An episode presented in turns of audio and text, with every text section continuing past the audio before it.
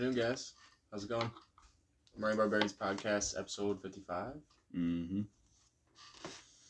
Oh yeah, gang's all here. Yep. Got Billy with the intro. I'm Jake.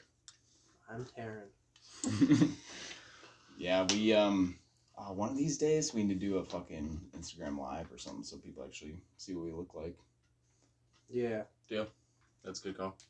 gotta get that camera on that fucking turntable. That's We do. That's Yeah, we're waiting that- for that that. That's show our vibes. That's excuse. gonna be fucking hilarious. I didn't even feel like we need to redecorate anything about the man cave too. Like I feel like we could just just as is. Perfect Wisconsin basement. Yeah. yeah. Fucking. people are gonna laugh their fucking. People not from Wisconsin are gonna laugh their fucking asses out. All the fish. Yeah, all the, And all the deer butts and shit. I'm just a fucking. Yeah, this is. Those were inherited. it's a good basement. Oh, dude, Billy. I was just thinking, you're hunting so much stuff. You need to start like keeping the skulls of everything you hunt, even like the the waterfowl and stuff. Because I mean, if you just Just have skulls, man. Dude, did you had like a hundred duck skulls hanging like from that, that would be crazy looking. That would be cool. if you want them, I'll save them for you. I don't know what I'm gonna do with them. Start save just just leave them out skulls. in the woods in your backyard so they can get picked clean. They get. I do though. I, I I have like an area where I go and throw my shit, but it, it gets. It's all oh, gone. Oh, yeah, they just There's the very bones few bones. The I only bet. bones that survive are like the big bones from deer, You like just big need- leg bones and then rib cages. You just need like a chicken wire cage to throw the skulls in so the smaller shit can eat the meat off, but they won't take them. Yeah, that's actually a good idea if I was gonna do that. Yeah, if you want to. Yeah, just so like, cause usually it's like skunks and possums that are like dragging the shit off and mm-hmm. eating it there. But I mean, I'm just saying, keep all those like even even a a duck, like keeping that trophy as like a testament to the hunt. Like once you get a, even though it's a small trophy, you get a decent amount of those. It's pretty. You can make something cool out of that. Yeah, well, it's just one season's worth. It'd be a lot of fucking ducks. exactly, that'd be cool. Yeah, Yes. yeah. um, Uh, I definitely I do save most of my deer heads. Any buck head, even if it's just like a little spike. Yeah. I'll definitely save that. I'll pick it clean and keep that one around, or I'll cut the antlers off if it's like, you know, decent. Oh, Okay, yeah. Depending on how I'm feeling, because the little ones I'll like literally hang in our backyard, like put a little nail in a tree Mhm. and fucking just like hang it. Yeah. Oh yeah, There's just that's like a bunch of little buck skulls. Like it's actually it's Yeah, kind of cool. Dude, Sitting- it is sitting out by the fire at night, and there's just like deer heads like on all the trees. We're like, holy shit. That's what I'm freaky. saying. It is cool, dude. Yeah. You could literally shingle a roof with all the duck skulls you have. oh my god, that'd be something. Be a cool fucking roof. Yeah, hunting season here in Wisconsin's been pretty good so far I'm this back. year. We're still in the wee stages of it, but Yeah, you guys fucking had a good day the other day. yeah, we've had two good weekends. I think we're like eleven or yeah, eleven days in now because it's September eleventh. We opened September first here, and I've the last two weekends been a part of thirty-four geese and four duck or four teal, which were like an early duck season, the first week of the month.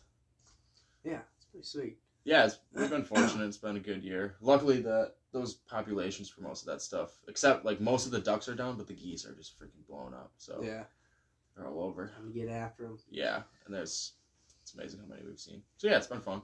Are you getting ready to bow hunt? I know you're going to be out of town next weekend for the opener. Are you? Yeah, I don't know exactly. I still haven't really talked to anybody about using their land, and I don't know. There's a couple spots I've set for rifle season on public land Mhm. that I guess I could maybe go out there. I don't know. I haven't really put any preparation into it, so Yeah. you know, Yeah.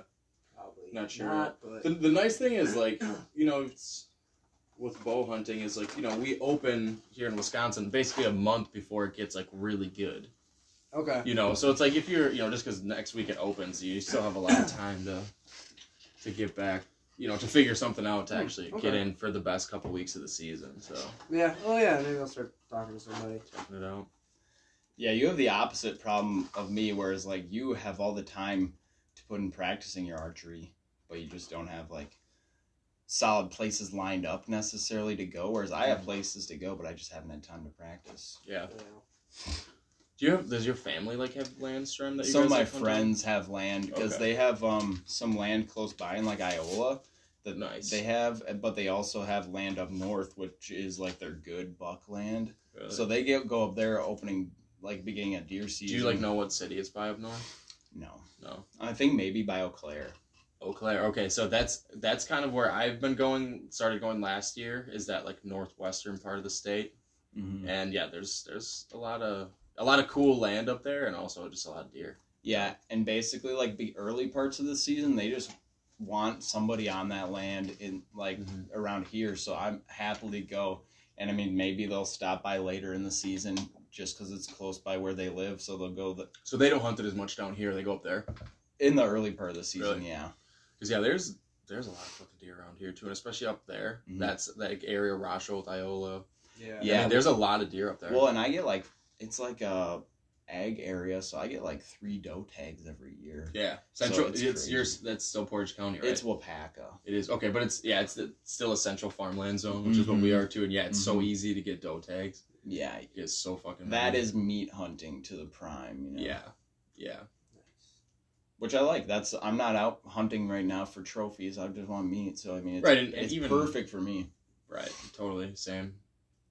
I I'm getting to that point in my like deer hunting career that I want like I haven't killed a nice buck yet, and it's starting to get more pressing. Where every year I'm like, it becomes a bigger deal for me personally. Yeah. But I'm still like, you know, I'll plug a doe every year. But I'm finally getting to that point where it's like, all right, if I'm I'm not gonna shoot any bucks outside the ears, if I'm gonna be hunting here next year Mm. you know, because it's like I've done that for years and years Yeah. now, and it's like, well, if I have, you know, would have even let half of those bucks go and seen them one more time the following year, it's like I would have killed an eight or ten pointer instead of a Mhm. six pointer, Right. you know, which is like way more, way more. You know, want to take a yeah, yeah, like I want to take a picture with it. Whereas like I haven't killed a buck yet really since I was twelve.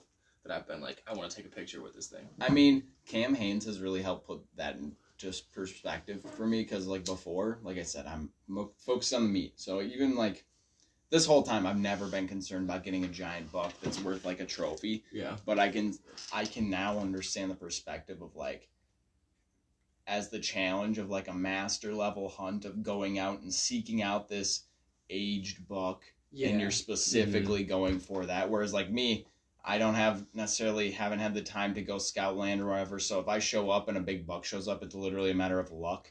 Whereas if you're actually going and seeking out a big buck and it's relying on your skill, then a trophy is absolutely like justified in my mind because when you're actually like outputting that skill and putting it into the hunt to get a aged deer mm-hmm. that's like worth like high value deer like that's awesome. So i mean i can understand where you're coming from with that but i mean that comes with time. Right, and also just like hunting experience too, and like Yeah. the longer you're out in the woods, it's like because for a long time I was like I just want to shoot deer for meat, and it's you know it could have been a buck, could have been a doe, didn't matter. Deer was a deer. And when I shoot it and gut it, and I'm dragging it out of the woods, like I'm so, like so fulfilled and Mhm. satisfied, no matter what it was. Whereas now it's you know I still am very thankful for any kill that I get, but it's you know. Like I, I have a deer, like you said, in Mhm. mind that I'm hunting. And last year when I was up north, actually two last year when I was up north and down here, I let smaller bucks go that I would have in years past. Like, not thought twice about. yeah i mean yeah that i feel like any experienced hunter will say that that as Right. time goes on they get more picky Mm-hmm. Yeah, definitely. and like um i mean i listen to a lot of hunting podcasts and like a lot of these old timers they when they hunt their land that they've been hunting for years and they have these bucks that they've been watching for years grow up and it's like when they when they shoot these bucks they like shed a tear because they love them so much and like oh man like i'm gonna miss hunting you buddy you know Right, like yeah, but but you've it's been so patient with letting it Mhm. grow because you probably watched it for three or four years, and you're like, all right, it's finally a prime deer that I'm going to shoot. Usually name them. Yeah, yeah, and Yeah. that's that's like a high pursuit in hunting. Whereas it's um it's a totally different game where you're going out there for just meat, and I mean you're not necessarily too concerned about what you're getting. Right, and the good thing too, like you were saying with the tags, it's like our population of whitetails here is pretty immense and growing. hmm So, you know, if you do go out and you shoot an immature, you know, or a smaller buck, or you shoot, you know, a couple does, it's like you're actually probably helping the herd overall rather than just taking the easy deer. You know, it's like you're actually helping yourself and you're helping the herd because that's, you know, that's why they give you so many tags, is because they want you to encourage in those Mhm. zones to shoot as many as, you know, as you'd like to take. Well, I mean, and think a natural predator is going to cull the weak animals of the herd, whereas humans, a lot of times, like these high level hunters, you're taking out the best animal in the herd. Yeah, especially in highly controlled species or like uh, populations. You know what I Mhm. mean? Like where Cam Hanes is a lot of the Oh, time yeah. hunting or in like trophy buck areas. It's like okay, this herd is managed so specifically that if you're coming here to hunt, because usually people don't have just 100% access on that. It's like you get a year to hunt here. Mm-hmm. You know, it's like you're all all the does and all that stuff. That's all taken care of and managed by somebody else. You know, you're there to hunt Mm-hmm. those deer that are, or those you know elk or whatever they are that are in their prime that are like you said the most high value in terms of Like trophy. even even just like their genetic input into the population, like you're Mhm. taking out like and Right. with They've, these. they've probably had multiple multiple years, like six seven years of breeding potentially if it's an elk, mm-hmm. and they've passed their genes. Like their genes are now Yeah. being passed down through their offspring. Like it's time Mhm. for them to like get taken out. Yeah, for sure, for sure. So I mean, just two ends of the management spectrum, I suppose. Yeah. Yeah, it really is crazy. Like you know, like the hunting philosophy across this different species. Something like whitetails here, like I was saying, it's you know we need to kill some of the young ones. We need to kill the does, otherwise we're gonna get overrun. It's gonna be really unhealthy, and they're gonna get disease even worse than they have it right now, and it's gonna you know get really nasty. Yeah. But in some stuff, it's like we're only killing the oldest, most mature males, and that's it. Yeah. Because that's all the population can even withstand, and even even that we're limiting it to you know a few. Mhm. Yeah. Yeah, management, like, it is nice that in the past few years, maybe even the past decade, management has, like, I think they've partnered with edu- um, with colleges and stuff like that in a good way. But I mean, obviously, they're human, they still make mistakes, but I feel like management has been going in a good direction, at least around here. Yeah, definitely in Wisconsin. I'm, I'm. I think a lot of people like to shit on the DNR, but me personally, like I think they do a, overall like a really great job here. Yeah, my grandpa does not like the DNR. yeah, them old timers. Yeah, them exactly them old timers. There's a podcast I've been listening to that's on the Meat Eater Network, and they did a like a segment about outlaws and just how the attitude towards game like fish and game laws has changed dramatically over the last 50 60 years and even the last 30 you know if we go from 1992 to now there was a lot of places in back then that there was really no way to enforce the laws you know like people Yeah. could poach and they could do whatever and it was really hard for a game warden to get the community to help because usually that's how like Mhm. police like law enforcement catches criminals Yeah. is with the community's help they don't go out and just bust them red-handed like it's somebody gives them a tip somebody tells them what's going on where it's at Yeah. and if your community is like not going to give up the outlaw it's basically impossible to enforce the game laws Well, and if the whole community is like on the side of the outlaw, like they think the DNR is having some oppressive limitations. right like something it's the that. like it's the federal government or the state Mhm. government basically coming in and telling them like what they can do Change with what the game they've that's on their land yeah Yeah. my family's lived here for 150 years. Like, you're going to come in and tell me that I, you know, can't shoot deer this time of year. A lot of people would run them with dogs. Mhm. Used to run them with dogs. And it's like, that was illegal as fuck. But people did it for a long, long, long time after it was illegal just Yeah. because there was no way to go in and stop them. Mhm. Yeah. I guess it depends too on like how they're living. Like if that's just how they're surviving is only off of Right. their hunting, then Right. it's, Then it's like, hey, fuck off, buddy. I need this shit. Yeah, it's like more subsistence thing. yeah. Mm-hmm. Yeah.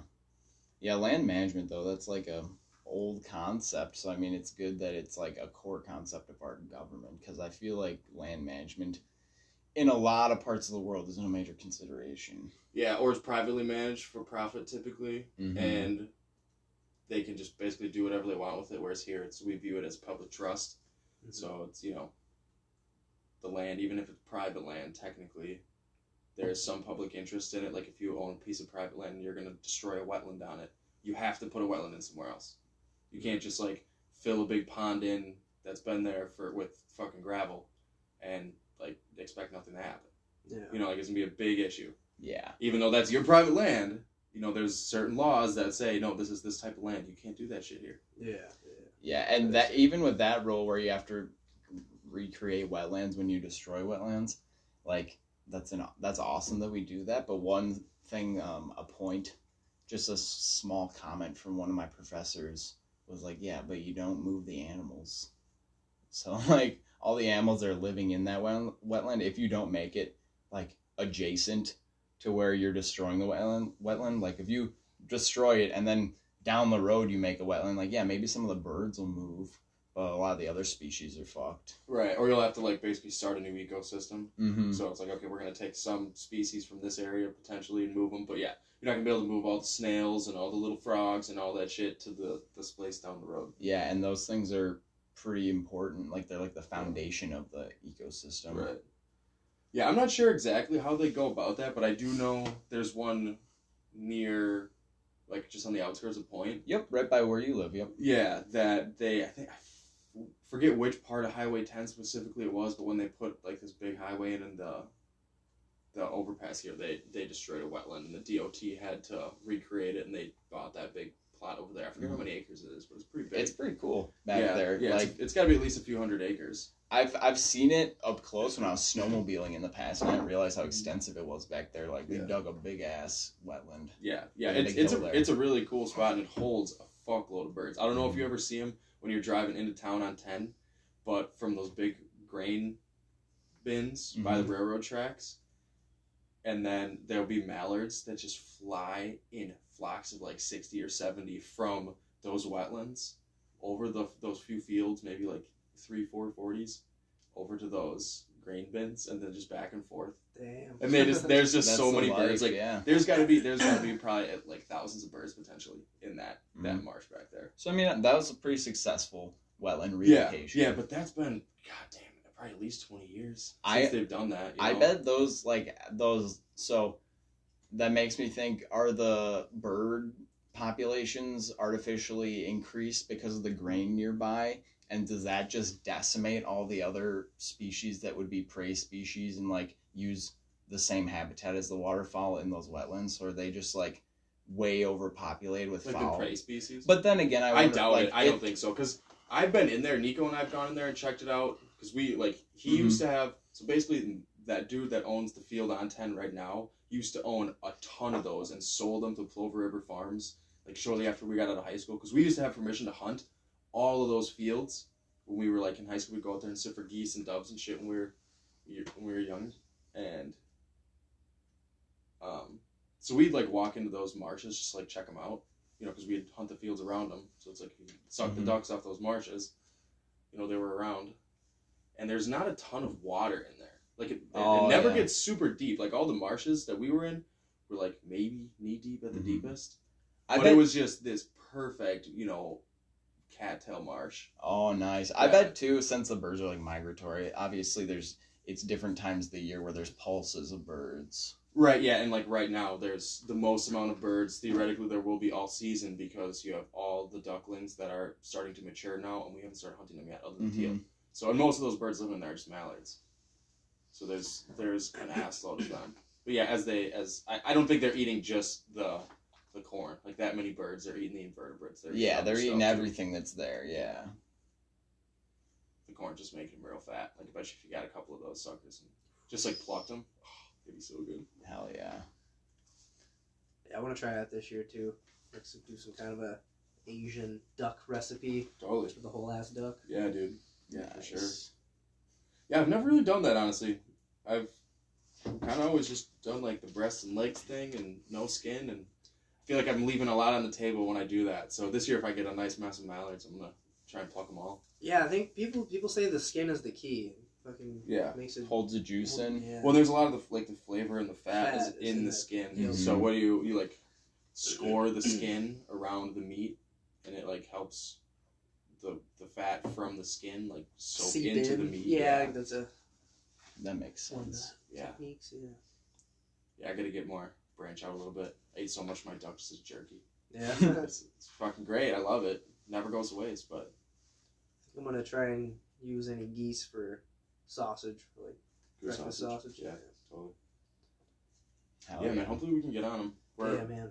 we're looking at another field potentially for next weekend, or not next weekend, the weekend after that we hunted a few years ago. That in one day we shot like 28 geese in. Yeah. So hopefully, hopefully it should be a good a good weekend between the two days. Fucking layout hunting looks so fucking funny though. Like you just it's like a fucking Jack in the Box. You just surprise motherfuckers. That reminded me of that scene in Red Dawn where they pop out of the field and you're just like, ah! Yeah. Yeah, it Hell yeah. geese It is- lock up and then you just fucking. I bet it is one of the funnest things, layout hunting. I bet there's dudes in Ukraine doing that with drones. Probably. Dude, but yeah, that looked fun as fuck. Yeah, it was. I'm really glad uh, he was able to get some of that on video. Yeah, man. Because that was that the one he the video he posted was definitely our best volley. All the other ones like that was the only group that really did it hard. All the other groups kind of skirted us, and then we'd shoot when they were you know thirty yards away, but Yeah. not where they were just all setting right in, and you know the whole Yeah. bottom row just like pff, right Yeah. down. Yeah, check out the row from Sky Outdoors. That's where this is at. Yeah, right? Sky Outdoors, and I could I should probably I could probably repost it to Marine Barbarians. Hell yeah. So we'll we'll get that up there. You can do collaboration posts where you post Yeah. both you post or whatever Yeah. too. Well, I could get one of those repost apps too, and just like, Mhm. repost it that way. For sure. Yeah, that was a sweet Yeah. was- sweet morning. And was your dad with you guys that time? Yeah, that was the only one he's been on so far. He didn't hunt last weekend. And last weekend we used A frames, so it wasn't. An A frame's basically like a big box blind that resembles like a hay bale type of thing. Yeah. So you're sitting upright. It's more like hunting in a boat and like popping up through a blind. So it's it's still, you know, you're still hiding, but it's not as, like you said, Jack in the Box type shit. Where Well, you're just You're like in a coffin. Ah! yeah, you like fucking got all the Ghillie suit coffin. Yeah, just Yeah. Well, they the blinds. I mean, they call them coffin blinds. hmm makes sense. But yeah, my that was my dad's. We took him. He he had duck hunted a lot. That's how I learned like how to duck hunt was with him growing up. But he had never field hunted anything and never layout hunted. So he, I didn't even think about it when we got out there. But I like didn't really coach him up. And so the first volley, he like didn't even pull up. Like Nico called a shot and we pulled up, and I think we shot two out of the flock. And my dad just like laid there, and just like watched it all happen because he was like, I have no idea what the fuck we're even doing. Well, and watch and learn. He's probably like, okay, figure out what's going on, then I'll get the next. one." Yeah, yeah, and I should have. If I'd coached him up, he could have gotten in on that. But oh well, because we still had it. We probably got five more volleys after that, and it was good. He had he had a blast. That's so cool that you and Nico are both getting your dad into these types of hunting. You just like um talk about people like, oh, the generational thing, like I missed out. Like you're you're fixing it almost. Like your dad didn't get a chance to take you up, but you're you're re- almost changing the past. You're getting him out. Yeah, totally. Fucking it's, cool. It's really just about like the quality time, you know, doing that shit. Like that was I was thinking about not going to North Dakota this year, and after just like being out again with guys like hunting, I'm like, why would I not go? like it's sure. not even about like how great we do or don't do or you know it's or the money it's about like just getting that those memories and like that time getting the you- you- time, the yeah, memories, like- and the reps. yeah Like you, no matter how much you do, like if you go out, that's gonna benefit every other time you go out after that. yeah true and especially being in like such a new territory like that where it's like all right, we're in a new state You're gonna It's- learn a lot. yeah i'm on the great plains instead of kind of in like this forest region you know like we're on a giant lake like this is a totally different game even though it's still duck hunting though Well, I mean, pushing We're yourself out of your comfort zone, just that's how you grow. Yeah. For sure. yeah definitely definitely Hell yeah. I'm just bringing that wisdom and lessons learned back to your home turf. right and even just like everything you do you know it's like Don't lock the keys in the truck. I was literally. yeah Rule one. Yeah, it's a lesson you bring with you everywhere. Dude, yeah. This year that won't be a problem because I gotta follow. if the keys are in there, she won't lock. Oh man. Good. That was the main feature you're looking for in a truck. Like, you can't lock your keys in this one, right? No, you can't. Perfect. I'll take it. you didn't even look at it though. No worry. It's top priority. Do doing any more uh, thinking about Arkansas for pigs or for ducks? for, for anything? I'm I'm very open to doing to doing that in the new year. I am like gonna have to wait and see, just like with my vacation. But it, like if, you know, when we're two months out, Yeah. like I'll be able to make it. Like we'll be able to make a plan then too. So it's not something that we, you know, I don't think we have to have figured out anytime soon. Because I think you can go down there and just buy most of the. Like if we're gonna go down there and duck hunt, you can just buy like an out of state license over the counter. okay. All right. But you're still I'm trying not- to. yeah, you you want to do something over Yeah. Christmas break? Yeah, I want to do that. I'm just fucking worried it's just gonna turn into making Marine Barbarians an LLC or something. You know, four years have gone by. We Taryn, done we're barbarians. We need to make it official. Fuck the IRS and their eighty thousand new agents. Yeah, I mean, it'd be one thing if we were rolling in the Benjamins or something. Yeah, very true. Yeah, we're probably at like twelve dollars. Yeah. Like try nine. So that's the one ad, but whatever. Honestly, we're past the point of saying we want to make money off of this right At now. least- yeah, exactly. It's a slow build, okay? exactly. Need to be fucking authentic before we can start trying to sell shit. Yeah, definitely. Hell yeah, But yeah, no, Arkansas. Arkansas That would be fun. definitely, definitely get it, get it planned. Because I, I would like to go down there. I've talked about doing that for a long time, going down there duck hunting. So, you know, depending on what the time looks like too, how much time everybody will have to work or, or you know what I mean, to make Yeah. the trip happen. It's like you do a lot. Well, and I mean, another thing too, you were talking earlier about going hunting, like if you should go to North Dakota or not. Like, dude, you don't have kids yet. You don't have a job that's forcing you to stay in town. Like, those are probably things you will have in the future. So you might as well just Do get it now as while much you can. time in now while you're free from all those responsibilities. Yeah, yeah, totally true. And that's what I got to remind myself of because I feel like I get caught up in this. These Like, are the years. oh well, you know, I've done a lot. Maybe I shouldn't do this or that. And it's like if I can make it happen, why the fuck would I not? Yeah, and like that's something that's really gotten in my head lately is people are like, "Oh, I'll do that in whatever a couple years once my life has changed." And it's like, well, one, as the Macho Man says, there's only one guarantee in life. There's no guarantees. like, like, and you could fucking die whenever. So it's like, oh, I'll I'll get that together five years down the road. Where it's like, dude, just fucking do it now. Yeah, Okay. yeah. For whatever reason, yeah, I, I feel like there's a sense of urgency for this trip. Yeah, totally, man. So yeah, I just I- I think it keep would be fucking awesome. bringing it up. You know. Yeah, yeah, absolutely, absolutely. Fuck yeah. That'd be a good time.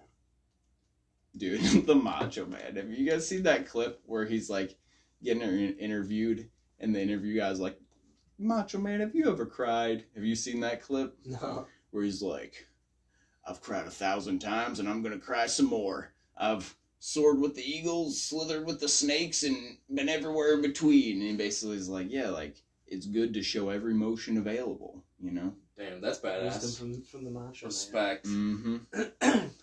But yeah, dude, obviously over the top. I've cried a thousand times. I'm gonna cry some more. Fucking love that guy. But yeah, What do you guys think about doing? I guess this is probably for you, Strum, about doing uh, like another trip up north this year, we'll see. this this fall. Yeah. we'll see if um. next time. Ooh yeah. Equinox or solstice? You mean Solstice. solstice is yeah, September middle. twenty second, probably. Middle. Well, yeah. Equinox. Is Oh, so you would want to wait till December? Well, that's what I'm asking. Is what do you Oh. guys mean? Um, well, I guess Fall I or originally was thinking fall because we did last year in fall, but yeah. my schedule for October is already pretty full, and assuming that I will, I'm going to North Dakota, I will be in North Dakota on the equinox Let's just plan it winter for the solstice. Again. Yeah. Because that would be cool to go up north in winter camp and like build like a big snow shelter and shit. I have That's what I wanted to do when we were camping. I wanted to yeah. build like a fucking. I brought my fucking shovel. bow saw. I was like, let's do this. Yeah, that would be I, so. I got um I'm on call on Christmas Day in like that week, so I'll see when either before or after that we should go. Yeah, that'd be fun. That would be fun as fuck. Yeah, winter camping. I've been a real fan of that. Yeah. Yeah, definitely want to get out there again. hmm Yeah. Get a sled. Mm-hmm. Hey, don't have to Trucking worry about pools. bugs. Fuck, fuck the bugs when you're camping. Yeah, that's nice. It is Storm- cold though. Oh well. Didn't let that stop us before. No, it was like you were either gathering firewood or we had a fire, so it was like, Yeah, it really wasn't that bad No. when we were out. It didn't feel like. no, we built a fucking good ass shelter. Mm-hmm. Yeah, the shelter helped a lot. And those blankets, like the reflective blankets, I think that was Yeah, all yeah, emergency- also. Emergency blankets are key. Yeah. Yeah, sweet. That'll be fun. Get that on the on the books. Camp out. Yeah. Yeah, that's one thing that's been cool is like, yeah, obviously all of us are quite busy, a lot of shit going on. But I mean, I don't know. It's exciting because when we do get times to meet up and kind of talk, like, I feel like we have so much to talk about because we've all been doing so much shit. Mm-hmm. Yeah, no shortage. And we're just like collectively, um, like, what's the word? Benefiting from the each of our sh- like shared experiences Mhm. almost. Because obviously, I've learned so much from you guys. Yeah, likewise, man. Fucking pretty solid formula. Fucking multiple people just on the path.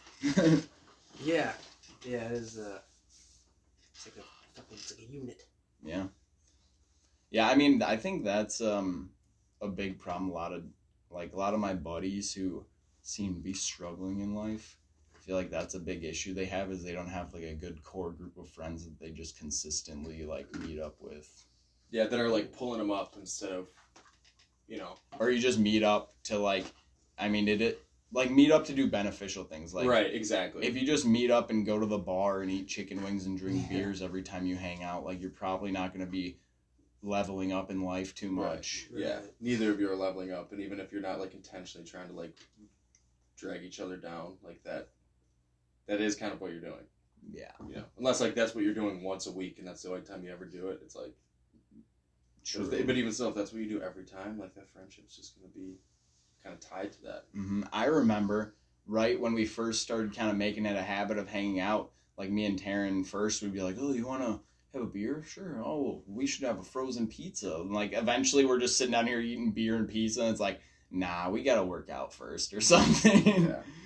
and then we just started working out and eventually just f- f- forgot about the pizza and the beer It is amazing how much when you're really putting that physical effort in, you want to just eat the good food, and then the good food makes you want to just crank it up and like keep going. yeah. seriously but yeah i think like yeah that's something that's been a huge help because i mean i think that's something that dudes just need. Like that's why a lot of people thrive in the military and then when they get out their life falls apart is because you need like a, a group of people that you're like accountable to and that help push you. And if you don't have that you're kind of just drifting almost. Like if you're left to your own devices yeah some people have the discipline to kind of push themselves but i mean nobody's David no not everybody's David Goggins you need other people to help keep you kind of anchored a little bit Yeah. Oh yeah. Yeah. yeah, that definitely benefited a lot from like this. Just, just like, and I'll, like just being able to like bounce my like ideas off you guys, and like also kind of get your perspectives on different shit. And it's like Yeah.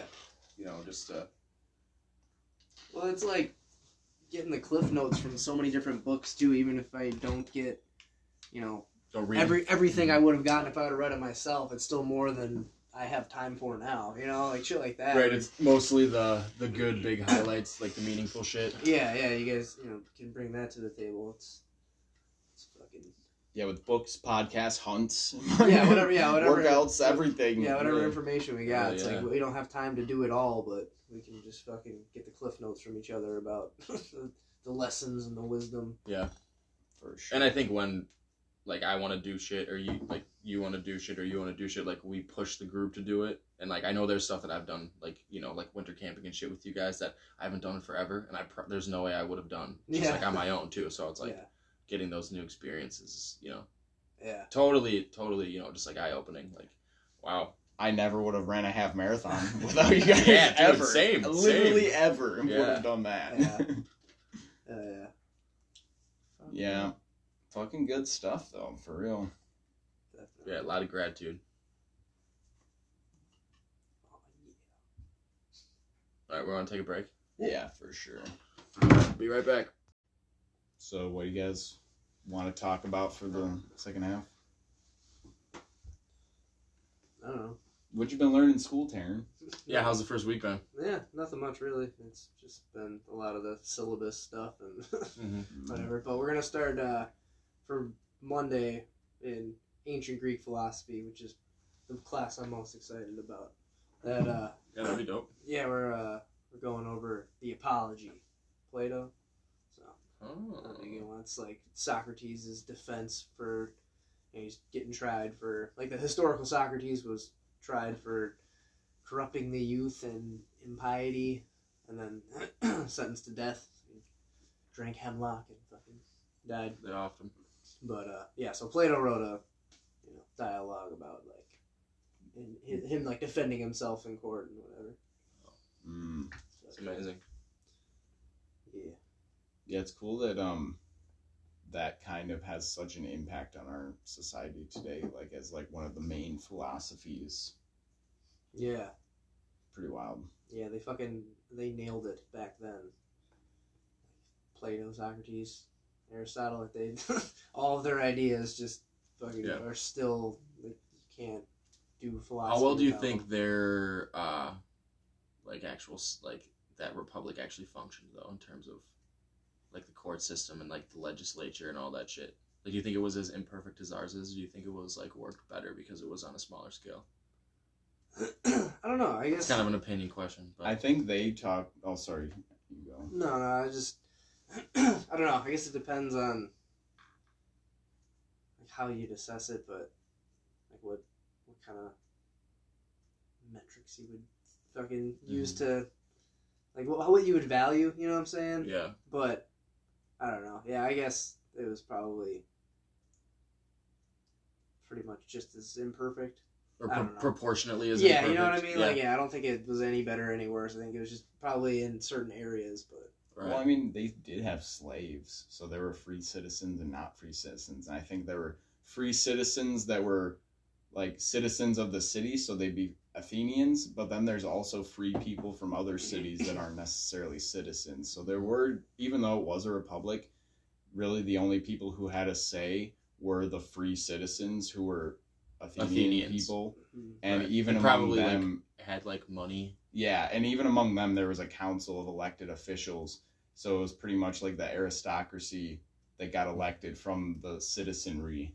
And so their idea of republic wasn't necessarily a consensus, like everybody in the city can like unite. That's kind of where that book Dawn of Everything talked about how like we think of Greek and like Greece as like kind of the the first version of democracy, but that was like a later version almost. There were plenty of democracies before that. Like they, they think even um, Mesopotamia, like in some of these super ancient cities, the city itself was a kind of a republic or a democracy, and then eventually rulers came in and kind of like took over like the high highest level of it, but still let it kind of run itself. kind of like in Game of Thrones, how like all the cities in Essos are kind of like city states, Mm-hmm. and they a lot of the time have like tribal count or like councils yep. that like govern them, and it's basically just all the like most powerful men or people in the city. Mm-hmm. It's just like yeah, we basically Yeah. decide what's going on. money was still a huge part of it. Eventually. Right, definitely, The yeah. political influence was all about yeah the, the oligarchs and basically. and that's what I'm saying is yeah, eventually money came in and kind of took over, but even like beforehand, there were city councils. Like I I think I mentioned in some of the society episodes where there was a city council that was like they had a record of everybody who was there. And there was like a soldier, a potter, a slave, a business person, or like a merchant, and like so so it was very diverse. And these were kind of like local neighborhood councils and then there were kind of larger councils that oversaw like the infrastructure of the whole city or something like that. So I mean, di- lots of different levels of like small self-organizing communities is kind of like a model that reaches really far back into history. And the Greeks had like a version of that, but still had like levels of hierarchy. But I mean, th- I guess that's my original point is the Greeks. I think a big reason why Socrates and Plato and Aristotle were so prominent is because they understood some of the traditional wisdom that was like almost legends to them at that time. And now they kind of reiterated it and now that's our legends for our time kind of or our foundation for our time. Yeah, I mean Socrates and Plato did the uh, the mysteries and Mount Eleusis, so they tripped balls. so you know they had they, had They some- obviously knew some they shit. knew some shit they could bring out there, and then yeah, I'm pretty sure both of them went and studied in Egypt too. So or i think they they were like knew someone who was from egypt and that per because that's what Randall Carlson talks about. Is there was a guy from Greece who went to Egypt and came back and talked to all those guys, oh, Okay. and that's how they learned Another- about that. Yeah, yeah. But yeah, the mysteries of Eleusis is like you trip balls, and also were inducted into some of this ancient traditional wisdom. Right. Yeah, wasn't that kind of part of doing the mysteries? Is like you go and like you like it wasn't just you go there and trip. It was like kind of like a religious ceremony Yeah, it's a whole experience where you like learn some shit and then you like go and do this stuff. Mhm. Yeah, there's a play about Persephone, and yeah, it's a whole And kind of circle of life thing, and then you die.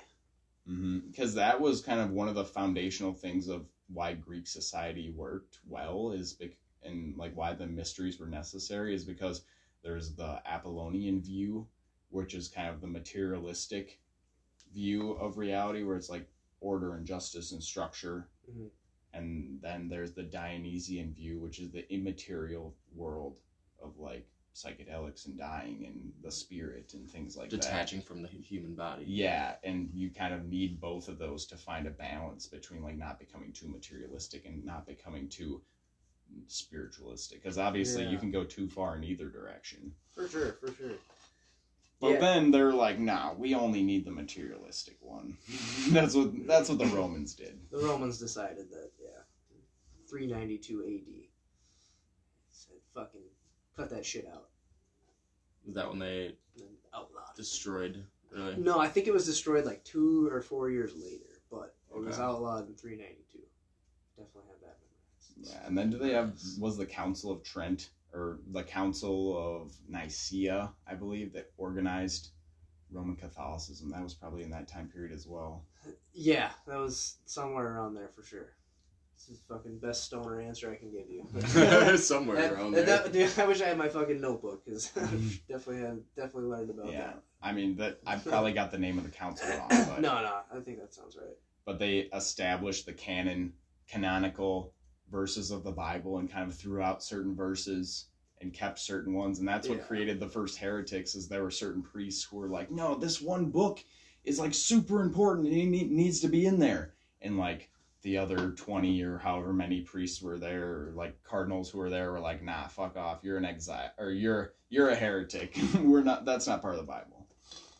Yeah, yeah, that's so crazy that like with just by knowing that happened, you can kind of reconstruct why things went the way they did and kind of like why we're just in a super materialistic empire now with kind of science as its religion almost. Hmm watched a video of Jordan Peterson defining religion because I was like, I was talking to Strom about that earlier in the week. That came up in my intro to. It's an intro to the study of religion class or something like that, but it's. I definitely should have taken it last year or last semester because I took that uh, Christianity, Islam, and Judaism class. So like, I already took a whole class on. Like this is trying Different to teach. religions. It's yeah. like trying to teach you like as a whole, like, hey, this is how academically we look at. This is how you study religion. But it's Right, like, yeah, I already kinda feel like, like- I already did it. Like, yeah, kind of like studying the history of history. It's like I'm taking a duck hunting class right now. It's like, I guess I feel like I could probably learn about. I don't know. Whatever. It was Well, fucking. seems redundant, but I see what you're saying. But one of the things I always thought about taking redundant classes like that about something I already knew is it's like, well, one, I don't know everything, so I'm sure there's something I can learn from it, and two, Absolutely. since I already know a lot about it, I'm gonna fucking ace it. yeah.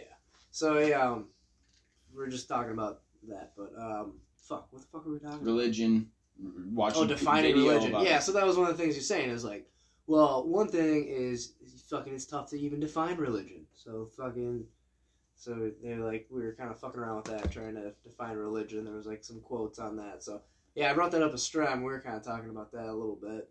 And what Jordan Peterson have to say on the matter? He said that religion is your actions. Did he say more? Yeah, but it was. he said that. so like, he doesn't say your religion is your ideology. It's the no, way that he you says fuck what you act. think you know, fuck what you think you believe. He's like, how do you act and what you know? Because he was like, okay, if somebody treats you as less than you think you should be treated, you know, if you think that you need to be respected as some sort of a part of a deity of a, you know, and all, you know, if you're a part of a god and somebody is treating you as less than that, you're gonna be really offended by that, you know. So like, basically, it's not what you think you believe, and it's not what you say you believe. It's like how you act and what your actions are. I like that. Yeah, it's, uh, it's you know, it's deep. Yeah, it's motivating as well. Yeah. He's like, you have to choose, you know, something. Something you always you have to have a, a hierarchy because something needs to be more important than something else. Otherwise, you wouldn't do anything. You would just sit there. If, if nothing, you know what I mean? Like, Nothing was important yet. you would literally just sit there, but eventually you'd be like, mm, my ass is uncomfortable. It's more important that I move than I sit still. So then you move, you know. Yeah. As a, a small example, but you know, Nice. However you, yeah, I was like, yeah, that's a fucking cool way to look at it. Better than fucking Karl Marx. it's the opium of the people.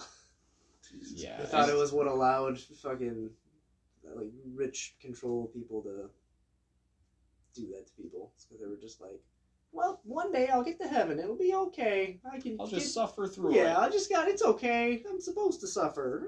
Do you think there's like a component to that though? Because I think there is.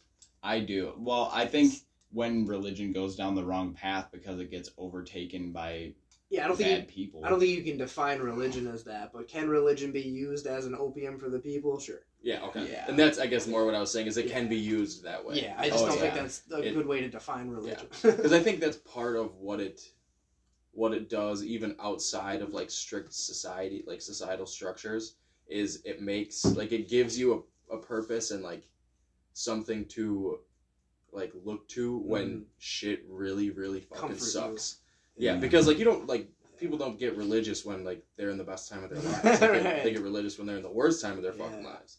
Mm. And that's really what it was created for a long long like that's what it like like why humans need it is to get to like get through that stuff. yeah like something more powerful than, than themselves to get them through shit that they think they could never survive Yeah, I'm reading um Graham Hancock's um, Visionary right now, which um, kind of talks about the roots of religion and shit like that, and he's taking it back to like cave painting and stuff. And basically, there isn't a human culture that exists or that we know of that doesn't have some t- form of spirituality or religion. So it's definitely like a universal human trait. right like humans need it hmm And I think like think it's different cultures' ways of connecting to something greater than themselves. Because I mean, obviously, humans have a prefrontal cortex, so we can perceive things in the future and kind of create things in our mind, and so we can really abstract things and create symbols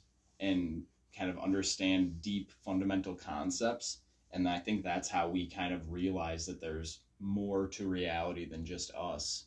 But kind of talking about how religion becomes opiate of the masses through certain times throughout history, certain leaders, or not even leaders, but just cultures, they get kind of disconnected from this otherworldly kind of mystical side and only get focused on the materialistic side or they separate the people from this higher power. So like the monotheistic religions are like um, Catholicism, for instance, the people need the priests in order to commune with the higher power. So they kind of in, inserted themselves into a position of power.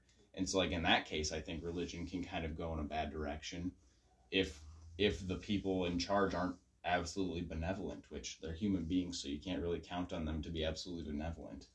Because here's a quote from the Dawn of Everything book. They're like, Are humans inherently good or evil? And that's like, well, that's like asking if humans are inherently fat or thin. Like, it really just depends on kind of your environment and like all the circumstances. So, like, humans can kind of fall into a lot of different categories and there's a spectrum. So, obviously, religion's going to be a spectrum like that as well.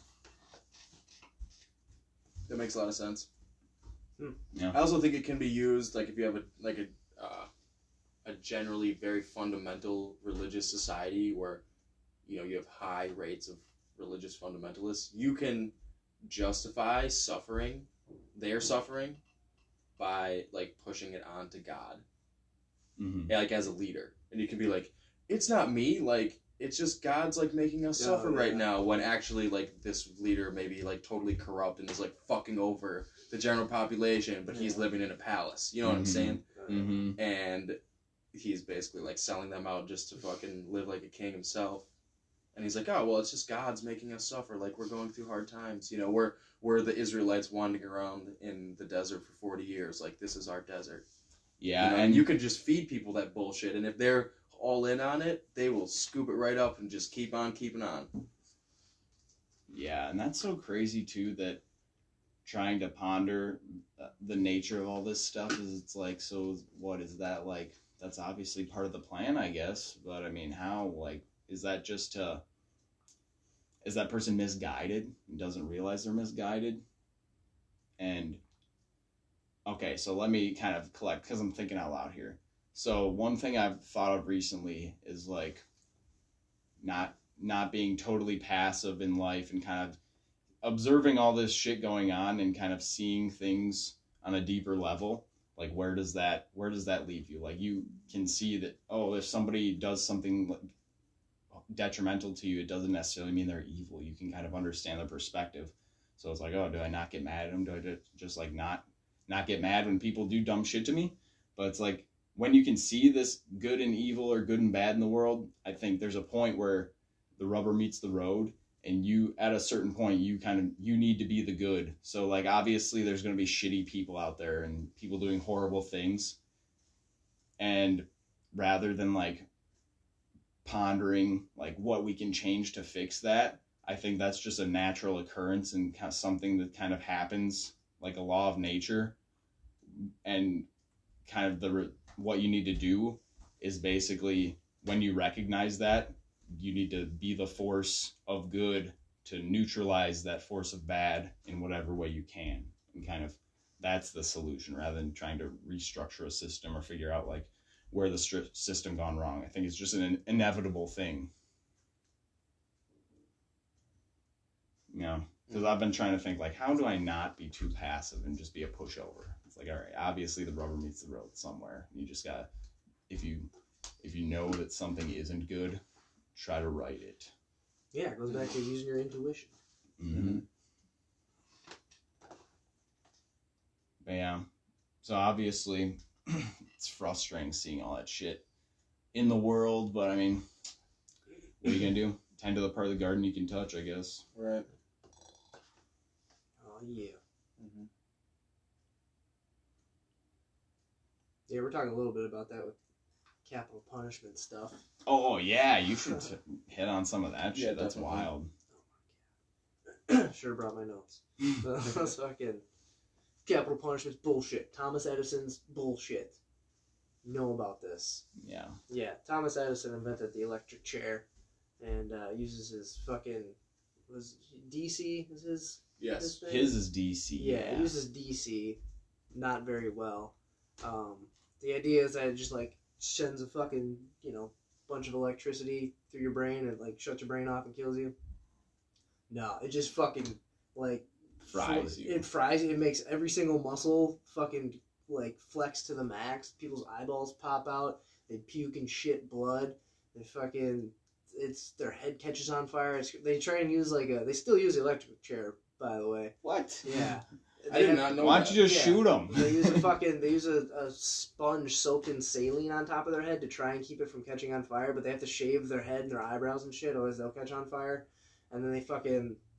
It'll just like smoke usually just comes out of the fucking sponge because it almost catches on fire. But yeah, sometimes like fire shoots up their spine, and it doesn't like do it immediately.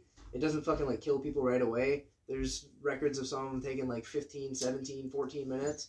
Dude's Just just, getting sitting there, just getting fucking just in that like they've had yeah, they've had like um, one time a guy, uh, the one of the electrodes came off on his leg, and so like as they were like shocking him, it like wasn't doing it like to the full power, so he was like screaming for them to stop it or whatever, and then they stopped it, and then fucking Like, oops, gotta plug this in. Okay, turn it back on. Dude, Yeah, they did. They, they they did. They put him back in his cell, for, and then like What? Like a few a few days later, they killed him that way. He was that was the only juvenile to be done. He was a seventeen year old. Oh They wow. Yeah, and man. that's better than hanging. What? Well, hanging, they still fuck up. They're, you would think they'd have the formula down, but they still can't figure out how to make them not decapitate or strangle. Okay. So that goes wrong all the time. Well, here's another thing to throw in there. I mean, obviously, the people who's working in the justice system, they probably hate all the criminals and they're like think of them as animals. So they probably like don't care if they suffer at all. Obviously, like I heard this story, this dude Yeah. in World War II who they like had this guy who was just like a motor tea guy or a cook or something, but just a total shitbag, always drunk. And they just made he was like a lance corporal or something, and they just made him in charge of all the executions for the Nuremberg trials and stuff. And like whenever America had to hang or execute POWs, they just had this shitbag dude do it because he's the only one who like didn't feel bad about it. And like he w- did a shit job and like fucked up all the time and like mismeasured the ropes and like just had fucked up hangings. But they're like, ah, they're criminals anyway. Oh well. Yeah, dude. like Yeah. To be to be fair though, I mean I'm I'm not justifying like that perspective, but I think you're right, and I think when you're dealing with people consistently that are getting the death penalty, I mean you got to do something really fucking bad you would think so. to get the death penalty. You would, yeah, that's what you would imagine, right? That the justice system would work that way. No fucking way. They only kill people who are poor. If you can't get a fucking good lawyer, they'll fucking they'll give you the death penalty for, for sure. for doing what though? Like Well, uh, like, like- if, like well- if you kill someone Okay, yeah, yeah. in cold blood, but Well- it's but it's but it's like someone that you had like that like wronged you horribly or something. Like no, How often you, does it- somebody really get the death penalty for that? Or is it like you premeditated killing No, an entire family? it's it, like in until like the late '80s in Louisiana, um, they could still sentence a guy to death for rape of a, an adult woman.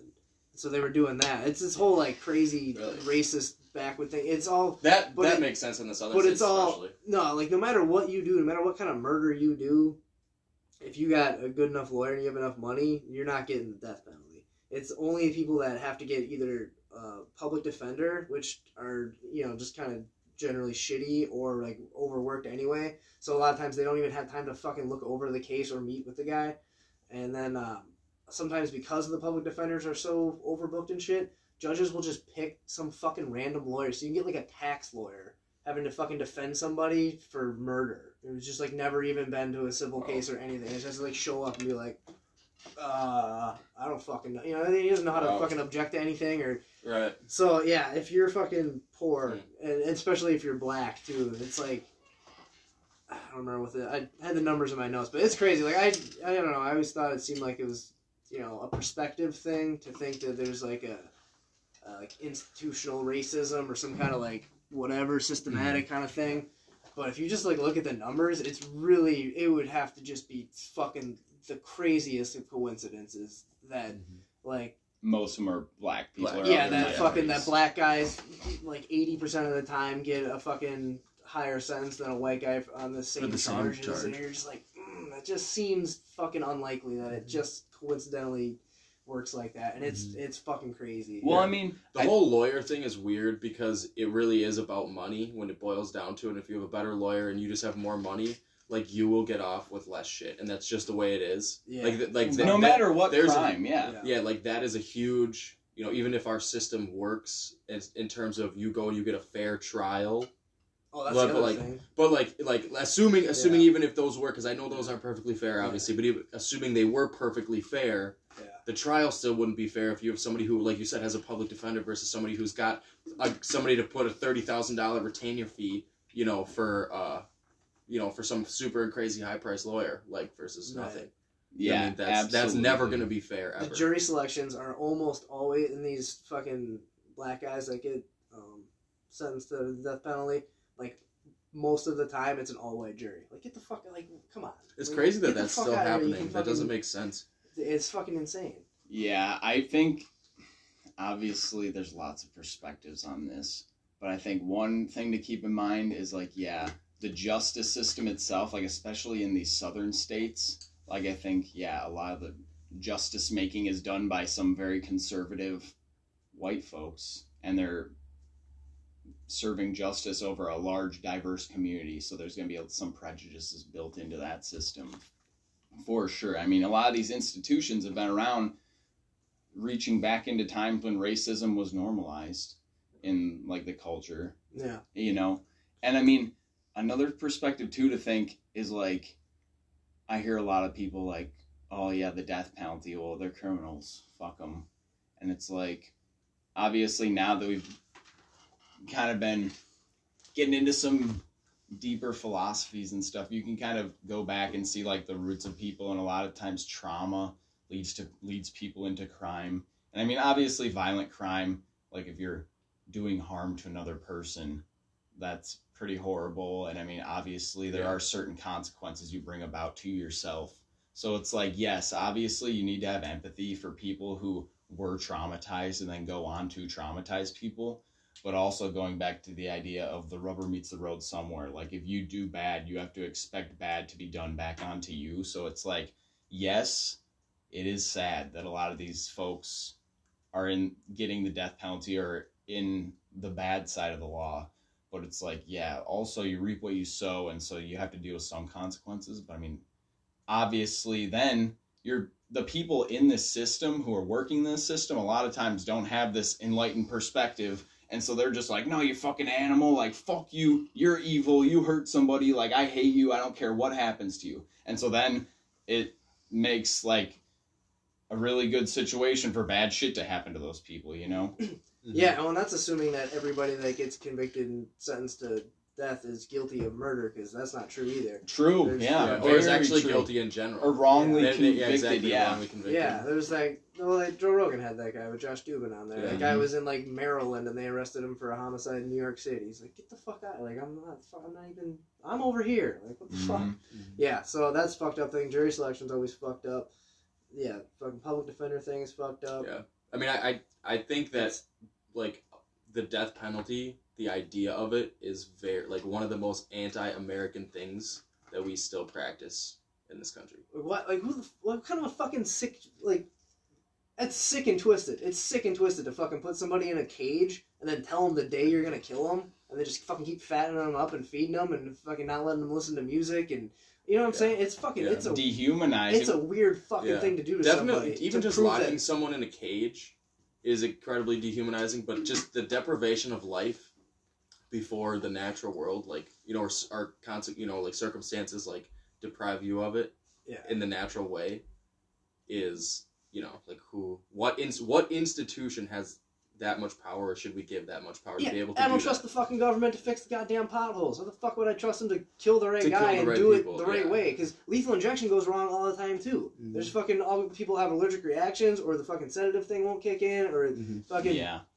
Well, and they have to have a machine do it because it's against the Hippocratic Oath for a doctor to do it. And when a doctor's giving an injection, you get like feedback on the syringe and you can feel when there's back pressure so you don't like blow out the vein or blow out the needle or Mhm. inject it wrong. But since it's against the Hippocratic Oath for a doctor to kill somebody, they needed to invent a machine to inject people with shit. And so it's just a robot pushing down this plunger. It's not going to Yeah. fucking have the sensitive touch of a human hand doing it, so it just fucks it up every time. Mhm.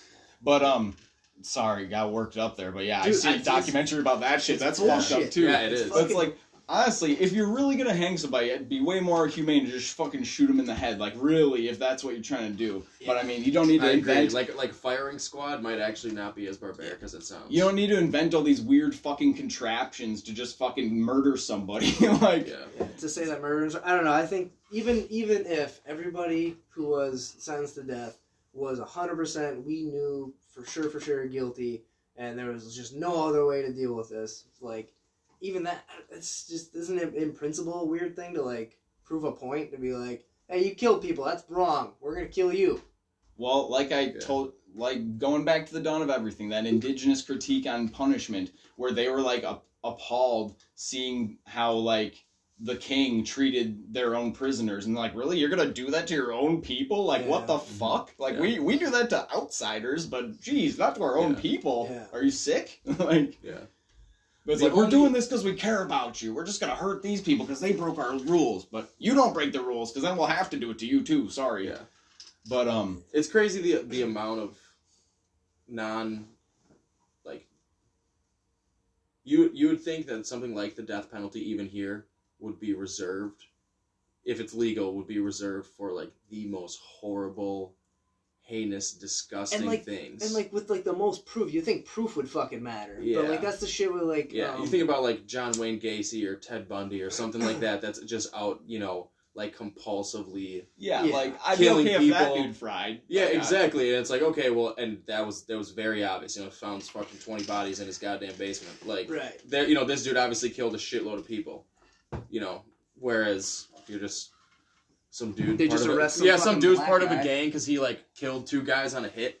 Like Mhm, yeah, that dude is literally a prime example of just being a product of his environment. hmm And there was definitely some personal choice in that, but you can't kill him for having been born into that. No. Well, and also like yeah, a lot of this uh, even gun violence that's recorded, a lot of it's gang violence, and it's like at a Yeah. certain point, those dudes know they're fucking going to war. Like they've Yeah. embraced the consequences. But um, dude. So speaking of the perspective of prison, I have a good buddy who I work with. Um, he when he was like seventeen, he fucking like he. I mean, his home situation wasn't great. Um, and he just got into trouble a lot. Fucking DUIs, getting into fights and shit. Like I think he got into a fight and somebody got hurt because they like fell down and got really hurt. But either way, like he was in getting in trouble, whatever. Kind of in in his own words, being a shithead and kind of just didn't know what to do in life. And when he was like 17, he got like another DUI or something. And the fucking judge was like, You're a piece of shit. Like, I've seen kids like you before. Like, and he threw the book at him and gave him like fucking five years in like federal prison or some shit. Like, literally, 17 year old kid getting put in federal prison for, I forget if it was like five years or 10 years or something. I think it may have been 10 years. But yeah, dude fucking crazy shit. But one story is um he got put in the hole because so his roommate worked in the kitchen and would bring fruit, and he would set up a still and make hooch in their prison cell. And he said, "Yeah, we get everybody on the cell block fucked up. Like hell yeah." And he was like, he got he had it set up for another batch, and his like his cellmate got caught, and they went and raided their fucking cell and found it. So he got put in the hole for like five months, and literally like solitary confinement for five months for making Jesus. hooch. And Five months. and- Holy shit. all you get is a roll of toilet paper and a Bible in that room. And um and I I don't even know. I think he said they put your mattress they give you your mattress at like eight or nine at night and they take it at like four in the morning. So you don't even have a mattress during the day. It's just like a concrete room Dude. with a toilet. And um fuck? He said like but that's like his attitude. He's like fuck them. They ain't breaking me. And like he said at one point he made like little people out of toilet paper and was like having like conversations with them just to pass the time. And he said and then they took his toilet paper. It's like they they give him two squares of toilet paper. And like he's like but fuck them. They didn't break me. But like he said he he would read the bible and he'd like read a page rip it up, rip it out, ball it up, and shoot it into the toilet. Just like that's how he'd occupy himself. but but yeah, dude. Fucking crazy shit, man. And like yeah, I'm almost getting choked up because he told me that story and it's like, dude, just the fact that like they do that to people, man. Like you you're fucking making hooch and they throw you in a hole for five months and don't even let you fucking talk to toilet paper people. It's just obeying the rules. Uh, like just to dehumanize you and try to break you because he's like he says that's like that's the thing in prison is that their whole goal is just to break your spirit it's like really like that's gonna like why why do we think that's gonna solve any problems at all like maybe if you just if your only perspective is you just these people are garbage and need to suffer and you just basically want hell on earth for them Just like want yeah that's slavery, man. yeah like just want fucking make them work for 20 cents And that's the other thing is death row. You're not allowed to work, so they can't fucking even earn five, ten, twenty cents an hour to fucking Buy try, shampoo try and and shit. buy you know buy anything or have an attorney. So yeah, it's the, like the only people that can help them out have to like volunteer. They just have to depend on It's like nonprofit and shit. yeah, fucking lawyers that volunteer their time to fucking mm-hmm. try and save their life for some shit that likely They may or may would not have even done. Yeah, they might even be fucking guilty in the first place, but yeah, fucking wild. yeah dude Yeah, it's death fucking penalty is definitely fucked up. Well, I mean, yeah, death penalty and Like- prison in general, like Yeah, you know, it's one thing like the, the the philosophy of it, the concept of it as an abstract, but in practice in America, it's fucking ridiculous. It's yeah, clearly fucking. It's actually bullshit. terrifying. They're just fucking. Well, yeah, that's what I'm saying. Like, you could just get fucking arrested for something, and then they just fucking like, this, you did it, and you're like, what? No, and they're like, yep, you did it, and then fucking get a I don't know, man. Well, and even just the Fuck. law itself. So here's a doozy. Like you hear stories. There's people who get pulled over for something, and the cop like is like, "Oh, you're doing this," and the person's like, "No, I'm pretty sure that's not against the law."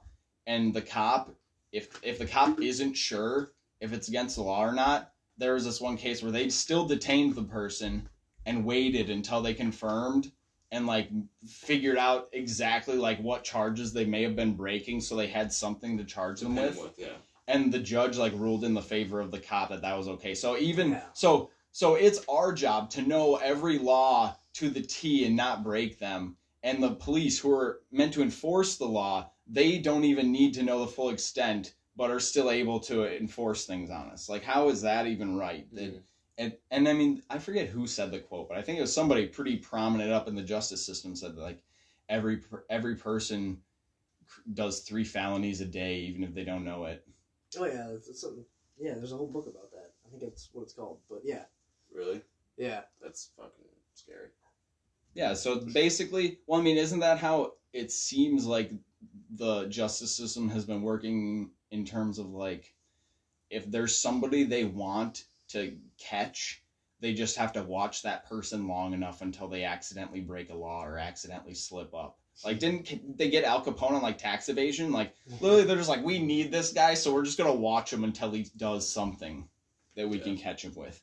And I mean, with the government, like you've seen people get caught for something, and then once they get caught, they go through all their information, all their data, Yeah. and they're like, "Oh, see, you did this one thing back here. Tisk tisk tisk. Now we got you, scumbag. Yeah. yeah, Well, there's like the kind of the fine line of like creating laws to stop certain people from doing certain things. yeah. Well, Well, like sometimes it's good, but then other times it can get really sketchy where you're like, you know, with like national security laws. Oh yeah. It's like, oh, okay, so you're gonna just create these laws to give yourself the power to, you know, now arrest people and detain people without, you know, just because of this new thing that you just kind of came up with because you said it's well, it's in the best interest for the safety of everyone. Well, that's kind of the difference between arbitrary authority and like moral authority. Is like moral authority, you kind of the specifics of the situation. Like, if somebody does something wrong, but if you kind of look at the broader picture and you're like, okay, that thing was really tiny that you did wrong, but overall you're doing good. Like, I I won't hit you too hard for that. Whereas like the arbitrary look at it is like the power comes from every single letter of it. So if you don't enforce every tiniest bit of it to the same degree, the whole thing kind of loses power. So you're like, oh, even though you fucking did this one tiny infraction, you're fucking just as much of a piece of shit as fucking everybody else. No exceptions. Oh, unless you paid me money, then I'll make an exception. And that's kind of where it goes wrong too. Is like you get homeless people who steal fucking 50 bucks, get thrown in prison, and then you have people who steal millions of dollars, but it's corporate fraud or some shit, so they fucking And get nobody out. goes to prison. Yeah. Yeah. So like, how's that happen? you Yeah. know? hmm 'Cause, yeah, you can just think like regular robbery. If somebody robs someplace, like you rob a convenience store, that crime versus like a corporate crime or like a white white collar crime. White collar. Yeah. The only difference is, is a robber jeweler, so you're probably gonna need a knife or a gun, versus if you're just filing paperwork a certain way, and you're not, you're not, you're not filling out the paperwork with the right numbers, Yeah. Yeah, and that's how you're stealing. It is you're like like like someone. the yeah the the difference in society is like there is a difference. Yeah. You know what I mean? Even if the money is different, you're right. But if you're you know if you're straight up robbing somebody at gunpoint, Well, what if you just break Like, into a place when no that's- one's there and steal it? That's yeah, why you can't true. just have like laws, right? Because everything's very nuanced and every, Yeah, every yeah, situation what do you is know? Looked at. Yeah, you're right. You can't just say armed robbery, ten years in prison. you have to be like, well, hold Yeah. on, what Did he hurt anybody? what all was going on here? Yeah. Was the gun even loaded? Yeah. I think sometimes uh, in some areas of that type of enforcement, like there is a fair amount of discretion. if there's a good judge. Yeah, or in turn, like I think about like fish and game, and like wardens, and like a warden is the most powerful law enforcement officer. They carry the most amount of discretion, so theoretically they could fuck you the like the worst out of anybody. And I think about you know just like myself last year, And you know, like my dad and my brother a couple years ago, when my brother was still in high school, they were out hunting like around here, and they got checked. And my dad was trying out a new little engine he had gotten for like our skiff, and hadn't registered the skiff because he hadn't used it in a couple years. And then my brother had like not unloaded his gun when they had came back, so they were like riding around in a boat with loaded gun, which is illegal. Mm. And the warden didn't give him like a ticket for anything. Was super cool. It was just like register it when I see you've registered it because they could look, you know, within the next week or whatever. Like I won't send you a ticket, and he was cool about it. And the same thing with us last year when we were in North Dakota. I mean, we could have got nailed to the wall super hard, Yeah. and you know, it was like I'm gonna give you a ticket, but it's gonna be just like minimal Yeah. you know so it's some you know it's not all like people aren't always just No. out there to like nail people down and No, i think for sure. maybe that those law enforcement officers too are like a different breed than just like you know a, a city cop somewhere in like chicago or new york because they're really doing it because they like give a fuck about the resource whereas like you know there could be a lot of other not as Yeah. not as not as like picture perfect reasons to do the job of like a cop you know Well, I mean, yeah, we can't generalize, and it's very nuanced because obviously there's really great cops and there's really shitty And cops. judges and lawyers and DAs. right across the whole thing yeah you're But right then you get AOC who won't fucking see new evidence in murder trials and keeps people in prison for life with marijuana charges. you're No, thinking not- kamala harris Yeah, who? Or, yeah, Yeah, whatever. Kamala Harris. AOC was a bartender, but um, and not to disparage her, good thing, good for her for ri- Being a coming up by her bartender. bootstraps. You know, like Yeah. fuck yeah. But I mean, Kamala that Harris, yeah. aside, She's the vice president, isn't she? yeah. yeah. Holy shit. Well, the, the nice thing though is she like actually wields very little power in the executive branch as vice president. Yeah.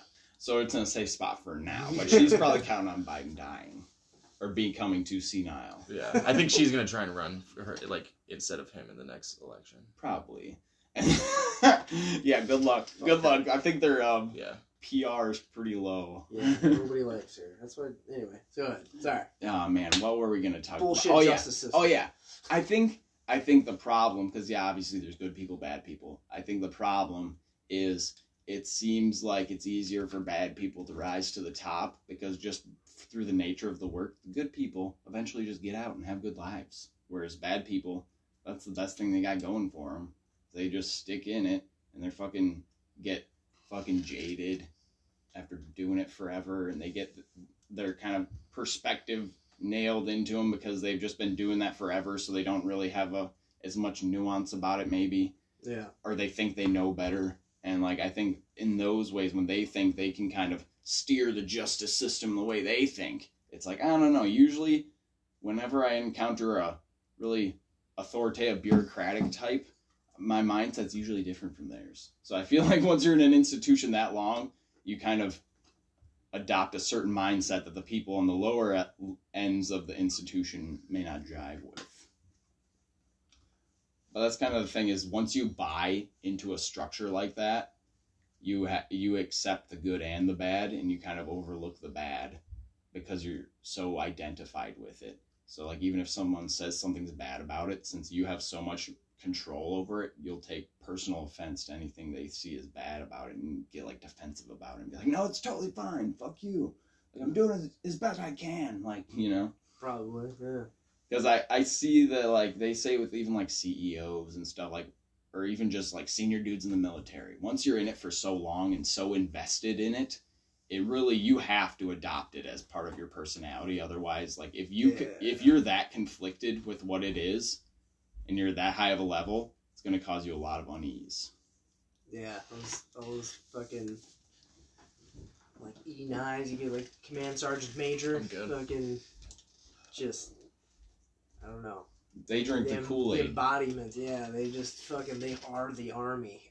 Their fucking haircut is so fucking perfect and did you put your hand in your fucking pocket like oh god i'm sorry it's 30 degrees out yeah, Jesus Christ. Yeah, it's like you stepped on the fucking grass. They hate that. yeah. Yeah, man, rough time. I was in corporal sergeant's course on the ship, so really in really close proximity with all those senior types. And I had these cam I had like four pairs of camis and I'd had each of them for like years and we just been doing like thing with the military, like yeah, sometimes you have like a special set of camis you set aside to wear for like special nice occasions, and then you have your pairs you wear to the field. But at this point, in on the ship, like laundry wasn't really that great, so like obviously I had to wear all of them. And every surface in the damn ship is covered in non-skid, that fucking like sandpaper that's like imbued to the to the floor and the walls Yeah. and shit. And so like anytime you sit down or bend over or do anything, like you're Rips ripping holes and shit. Son of a bitch. So like my camis were just ragged as fuck. And like this first sergeant was just hounding the shit out of me. He's like, I'm gonna be back here tomorrow. And I was like, motherfucker. So like every day, like all my free time, I just had to hand sew up all my camis. Yeah, fucking suck balls. How fucking dare you? yeah, Dare you dude. disgrace my Corps? Yeah, dude. Where it's like, okay, I can understand. Like, that's what makes it great. Is there's dudes that are just such hard fucking chargers, the tradition keepers. Like, good for you, man. But it's like, I don't want you making every decision for me. You know, and that's kind of the situation we're at here with like the justice system. Is like those types are the ones who run. They're like, I think it's perfectly fine. it's like I don't know, chief. Well, they just don't put themselves in the like in the position of anybody in that position. You know, like or somebody like that's on death row that's literally been wrongly accused or maybe made you know did something wrong, but that's like, you know, they definitely don't deserve to fucking die for. right. Because I Or just we- recently I listened to somebody kind of rant about something like that, where he was basically advocating for like, you know, public like capital punishment, and I was like, I don't think that's a good idea. And you like, you know, it's kind of at a, you know, I didn't even really like say anything to it, but I just kind of listened to like his rant, and I was kind of, you know, it's like, wow, really? Public Like- capital punishment. It's like, Really? really? bring it back to like the arena days. Yeah, literally, Like- where it's like, oh yeah, this Hon- dude like did something fucked up, so we're gonna hang him in the town square. Honestly, or, though, I bet if you did a public electric chair thing, they wouldn't do it. They would outlaw it every- really yeah, fast. people would be like, never again. They'd be like, oh. The reason they put like a hood over their face is so you can't see how like their eyes Their bulging out and they're fucking and, like, yeah, they, yeah. they have like blue froth coming out their mouth. Their spines catch on Yeah. fire. I mean, Have you guys seen that The Green Mile? Yeah. Uh, dude, not since I was When they when that happens in the Green Mile, where the fucking Well, that's because he the guard hated the guy. yeah so he Percy, didn't wet so he the didn't sponge. yeah he didn't even just wet the sponge and just like yeah and just Yeah. like purposely did that and it's like his you know and there's like a room full of people there watching it happen because this Oh is God, way yeah. back in like when the fuck was it like the 1880s or something like I think that Well, the Green from. Mile wasn't it like in the twenties or thirties or It something. was in the 20s. I'm not okay. sure. No, I think you're right. It was the 20s, like kind of the height of Jim Crow. Yeah, and, like, the something like, Klan. that. But yeah, Green Mile, fucking solid movie. Show you the shitty side of prison. Yeah, Yeah. I should watch that again. Or what's yeah, that you one should with- you should definitely Yeah. watch What's that. that one again. with Eddie Great Murphy? fucking movie. Life. Life, Dude, I love dude. that I movie. love that movie. That's another fucked up one. Dude, yeah, it is. just It's so fucked up. That, that shit, like you watch that movie and you're like, wow, that would be a crazy scenario. But it's like it happens all the time, and all the way jury just convicts like. black guys because they're like, they did it, and they're like, definitely, they definitely did it. they seem like they did and it. And then they're just like, oh, what the fuck? Yeah. And then, Yeah, I've never seen Life. I've never seen that one. That's a really good one. Is it? it's a Like, comedy movie, but similar to Green Mile. Yeah, Really? yeah, these guys get like put in prison for life for whatever they Wrongly, did. yeah. yeah. But it's Eddie Murphy and Martin Lawrence, so it's funny. it's really it's got a good cast though. Dude, it is a great Mac, like, dude. I love that movie. Joanna Mann, whoever that guy is. Dude, when the the warden's daughter yeah, Uh, gets has a kid and he's like, "Oh, it's a Spoiler little alert. black baby. yeah, sorry, uh, spoiler alert. The super white warden, his daughter, they she has a black baby, and so he's like takes it, he's like holding it up next to all the prisoners to see which one it could be. And there's just, just a gigantic mountain of a man with like a fucked up face. Like uh, he's like, oh god, I hope not. Yes, fuck. oh man, I won't give you a spoiler. That That's- scene's that's fucking awesome. Did you guys see, uh, have you seen Dead Man Walking? Because I'm reading that book right now, but I've, I've seen the uh-huh. movie a few times. I actually watched it on mushrooms one time, and that's probably why this is so. Yeah, that's probably why you're like like supercharged it. But um, yeah, it's a good movie. Dead Man Walking. It's a fucking um, guy who gets uh, sentenced to death in Louisiana, and uh, the, book in like real life, um, it was uh, he got the electric chair, but in the movie they made it lethal injection. But yeah, it's just I don't know. It just gives you a chance to like kind of empathize with them, and like this, it's a nun. Like, like he like writes a letter to this nun. oh, I've seen the I've seen a trailer for that. So yeah. then, yeah, like they start talking, and then she, you know she's she's a nun, so she fucking fucking helps this guy to and help listens him, to yeah. him or whatever. But everybody fucking hates her for it. And they're like, "What the fuck is wrong with you?" And she's just like, "I'm just trying to be like Jesus." And they're Yeah. just like, "Fuck you, bitch." They fucking throw rocks at her. but they yeah, everybody fucking hates her. And So then- you're reading that shit? yeah, I'm reading the Nice. book. It's like a lot better than the movie. Go figure. Yeah. But uh, yeah, it was fucking. Uh, yeah, it's another good one. Mhm. But Green Mile, yeah, I should, I should watch that. Definitely bust Yeah. that out again. Yeah. Thinking about some perspective though, so talking about public executions, I heard this story. This was before the war in Afghanistan, I think, when the Taliban was still, when they were initially in charge of Afghanistan.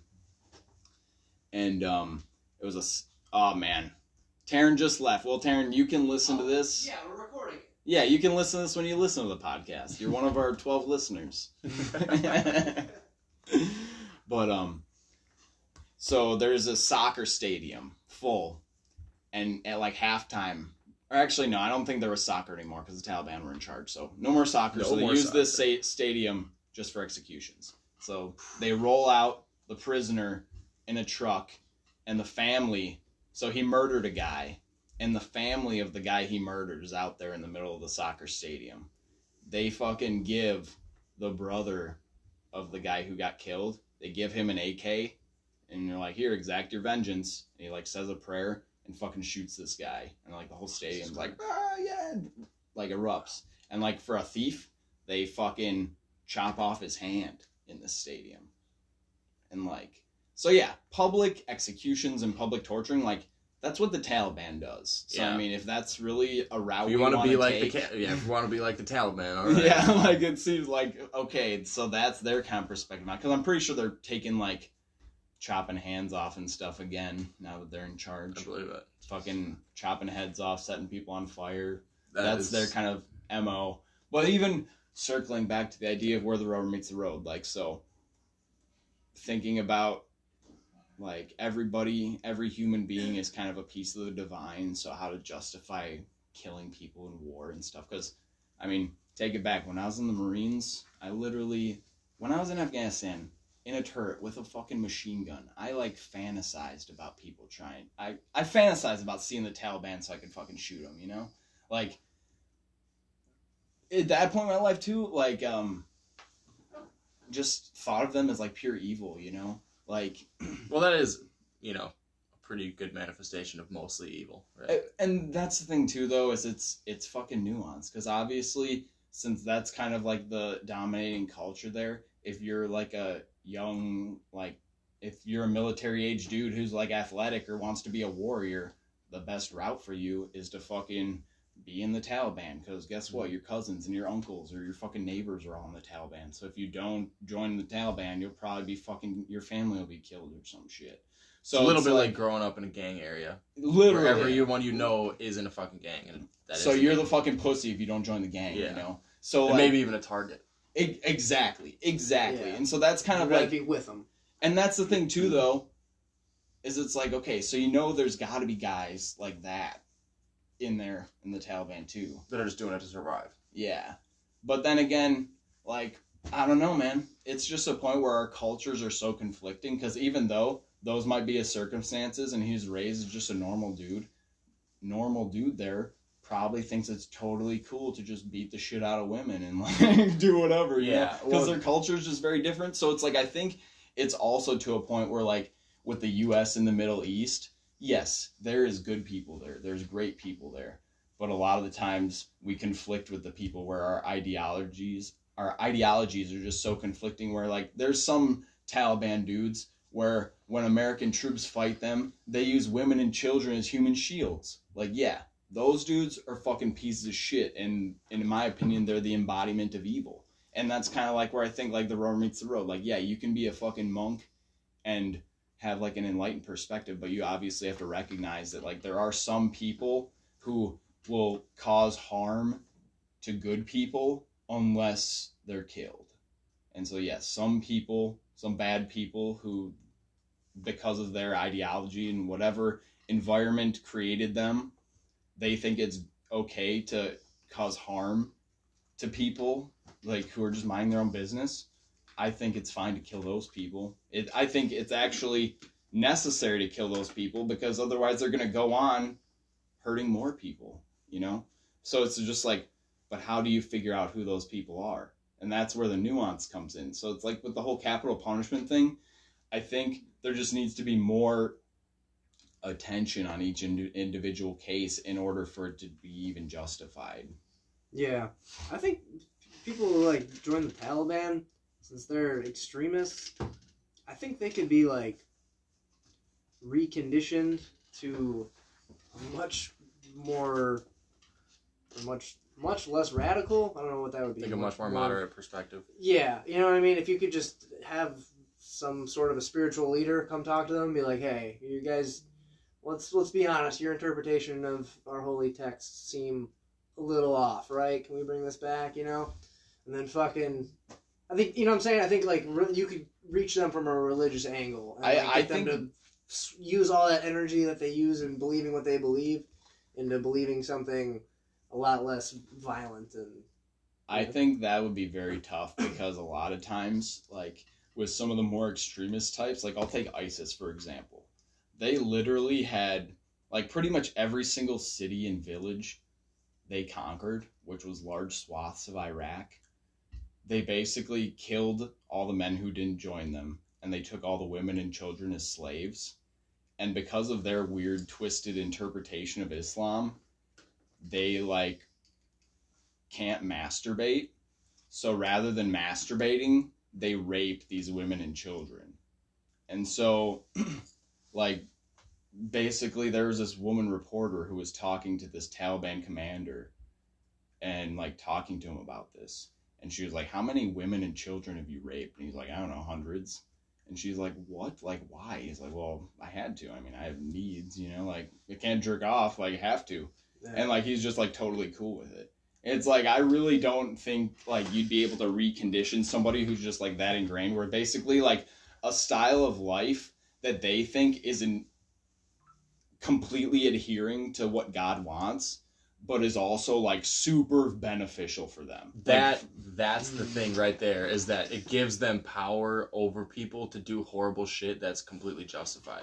yeah, and it's alright. tough to recondition those people Yeah. and i think at that point when your ideology becomes that conflicting i mean i feel like that's kind of the justification justification for holy war in the good sense of like yeah you need to purge some types of evil from the world Yeah, so they're not like blindly following ISIS and believing this stuff. They're like conveniently using their religion as an excuse for theirs. They're like, well, isn't that that works out nice? well, I Well, they like- could be fundamentally Yeah. religious, but they're also accepting nuance. So it's like, okay, you know, just because our religious text says this, I know it's wrong when I beat my wife, so I'm going to make it against the law in our society because even though our technically our religious law permits it, I know that that's a wrong thing to do. Mhm. That harms, you know, that harms every bit of our society when that like goes on, Yeah. you know. but, But but if you sorry, I'll no no no no no no you go But if you but if you don't have that, you know, acceptance of the nuance, you can or you can even control people that way. You can be a religious leader that doesn't even believe the shit. But if you can give people the power to do whatever the fuck they want Yeah, all the time, especially that, yeah. 20, 22 year old men, and you say, "Hey, guess what? Everything you want in the world is yours for the taking as long as you take it because it says right here that, you know, Yeah. that, that you're allowed to do that. Right. You're you know, you have act and they're serving a purpose for this leader who probably do, they they Right. probably understand the enlightened version of it but they're like yeah i'm gonna use it for my advantage Right, and I'm going to control these people and get them to do everything that I want, i.e., you know, be my army and control this giant portion of land, and I'm going to just be a warlord and control everything in this area, and I'm going to, you know, get them to fi- follow me just because I tell them that they can take anything they want and it's justified by God. and that's pretty much what the leaders of the taliban are doing and Yeah. also Mhm. possibly the pope i don't know God. I mean, and we're back yeah so what's the next hunting adventure you got planned billy Um, probably our opening opening weekend trip up north that we're all going to be on in two weeks. Well, you won't be there, Strum, but Taryn. Taryn and I'll go up. There's another. We have a decent sized group we kind of go up with now every year. hell yeah. So, yeah. same group as last year right or more pretty people? much, yeah. Pretty much the same. There's one less, but otherwise it's all the same people. So Nice. we uh we were up last weekend or two weekends ago. Did some scouting. So hopefully we'll have a good good morning. Yeah, you think we're gonna float that one spot? We found those uh those cranberries, high, the high bush cranberries. Oh yeah, that? we. I think there's between the two the two days. Yeah, I think we'll definitely float. We'll get up past that spot. The first day, I think you and I, and my dad and Matt will sit on that body of water, but we'll sit down on like the south end, the west end, I guess, where we kind of got into it first, where we had some, some stuff flying around out in the open, Okay. and then later in the day we'll probably just float it. Yeah. Because this year, I know one thing.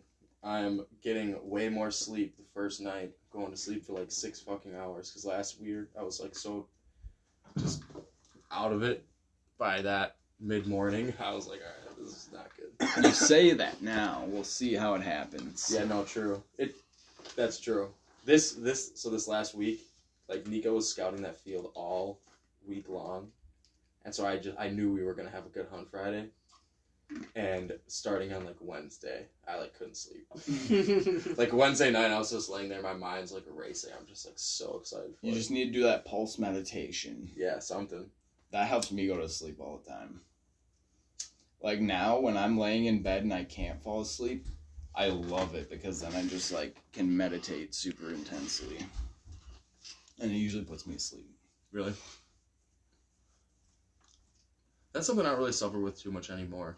I think when I was a teenager, I like had insomnia pretty bad sometimes, but Same. now as long as I'm working out all the time and not being real lazy, I'm I never have problems with it. Yeah, that was one thing I feel like I struggled with a lot was just like laying awake, not being able to fall asleep. That's I think that's actually why like how I started meditating because I just try to use it to fall asleep. Should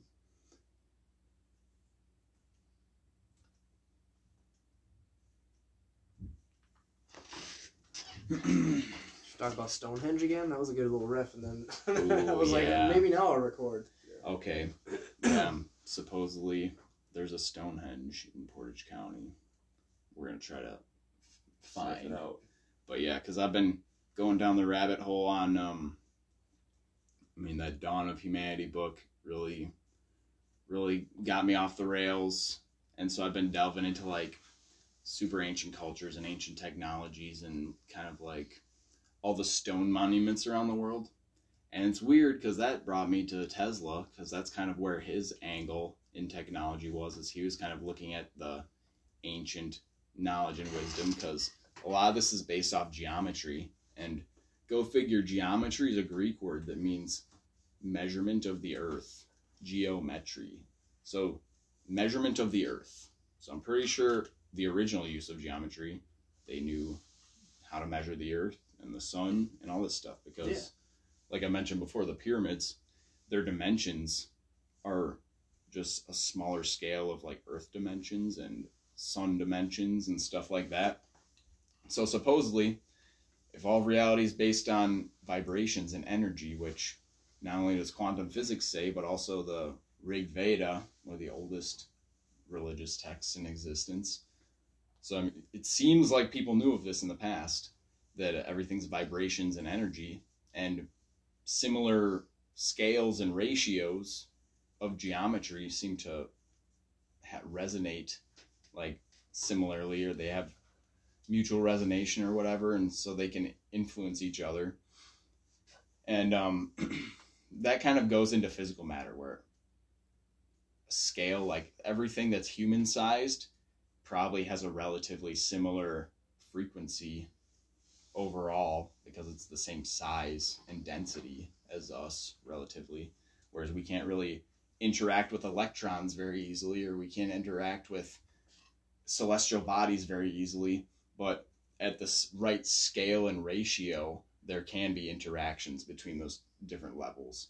And supposedly that's like a lot of these ancient sites like the pyramids and the stonehenges and these temples and even medieval churches and stuff were built to these same specifications. But when you build structures and things at certain scales, but in similar ratios, they seem to amplify or transmit energy to each other. So that's kind of the whole theory behind all these gigantic ancient megalithic sites is they were some type of like energy conduit or generator or something. Hell But yeah, and a lot. Isn't lot. that in Transformers? I think so. They like rip the pyramid off and it's like a giant like power station for the. Yes, yes, I think so. But in Transformers, it's like a piece of technology inside the pyramid, where I think the pyramid yeah. itself Pyramid. Just is the general like just size because of, of, the shape and exact specifications of it. Hmm. Because yeah, it's like one, like it's built to the same ratio, like its base is the same ratio as like the grid square it's built on. But also, a lot of these things are human scale. Like it's like celestial distances brought down to human scale, and that's what's the measurements they're Yeah. using to build these things. So it's like taking the exact specifications of the sun and applying them to human scale. So somehow there would be like an interaction there.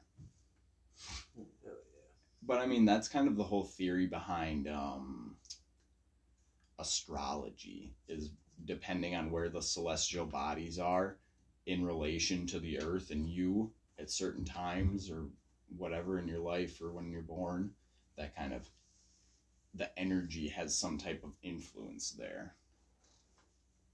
But I don't know. Might as well. It seems like it might. You know? I don't know.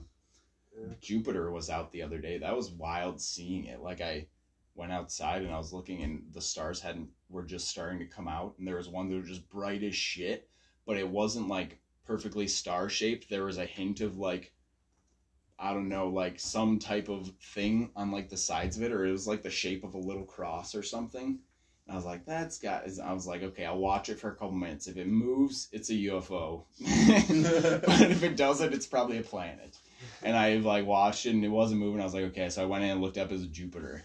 It's like, Nice. damn, that's pretty legit. I was able to like see the rough rings. But I imagine before telescopes and before we knew what the fuck that was, it looks like there's like a, just a fucking angel floating up there or something. or a being of light. Especially when you can only see it certain parts of the year and you're like, it's back. the thing's back again. Is it making sure we're harvesting our crops or something? Honey, it's back. Just sitting up there menacingly.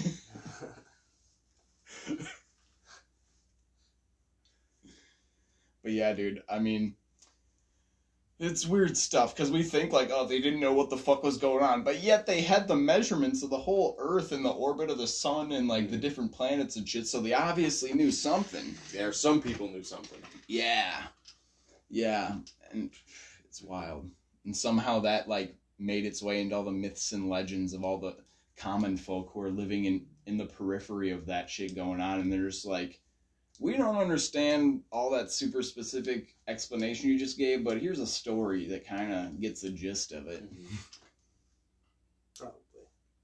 Well, and if we go back to the potential for like cataclysms that destroyed previous uh, previous civilizations, maybe a lot more people did know, and we did have you know libraries, if you will, of knowledge like we have now. Well, that were destroyed in some way, and just shreds of the knowledge were kind of encoded into these stories and passed down.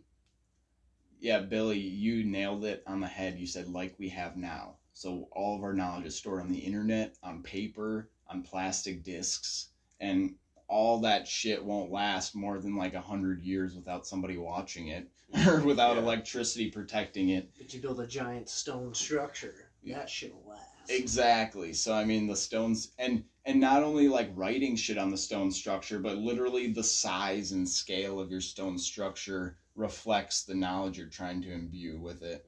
So it's that's kind of the the route I'm taking with looking into these megalithic sites is a lot of them when you dig into it they have specific math Well, yeah, they, and geometry to them. yeah, geometry, math's the universal language. So they knew that, you know, we don't know what fucking language anybody's going to speak that's going to come upon this, but they'll understand math. Yeah. Didn't people think for like a long time, and maybe this is just some like ancient aliens history channel bullshit that I'm regurgitating, but didn't people think for a long time that if you like basically like cut out a giant like Euclidean triangle, I think it's called, and you like like in the in the ground, and then you like lit a fire in it so it like burned in that shape and you could see it from space, that like it would bring the aliens here? It probably because they would know that there was like intelligent life here. Oh, Like I feel like that was That's a good theory. I feel like I don't know where the fuck I heard that from. I It sounds like some ancient alien shit, but dude, that's kind of the thing too with the ancient alien stuff. Is like, I think it was humans using shit. Like, I don't necessarily think aliens came and gave us this technology. Like, maybe replace aliens with enlightened or like beings of consciousness, maybe. Because yeah, if people are reaching these super crazy states of enlightenment and wisdom and shit like that, maybe they're communing with some higher forms of consciousness or something, or even it's just their intuition. I don't know. But that could be interpreted as UFOs or something. But UFOs apparently are definitely a thing because even the government's saying they're here now. They're definitely a thing. But oh, sorry, you go. Well, and even if we're getting our a lot of our uh like say there was a previous civilization comparable to like what we're living in right now that was destroyed from some sort of cataclysm, whether it was a fucking asteroid or flood or whatever.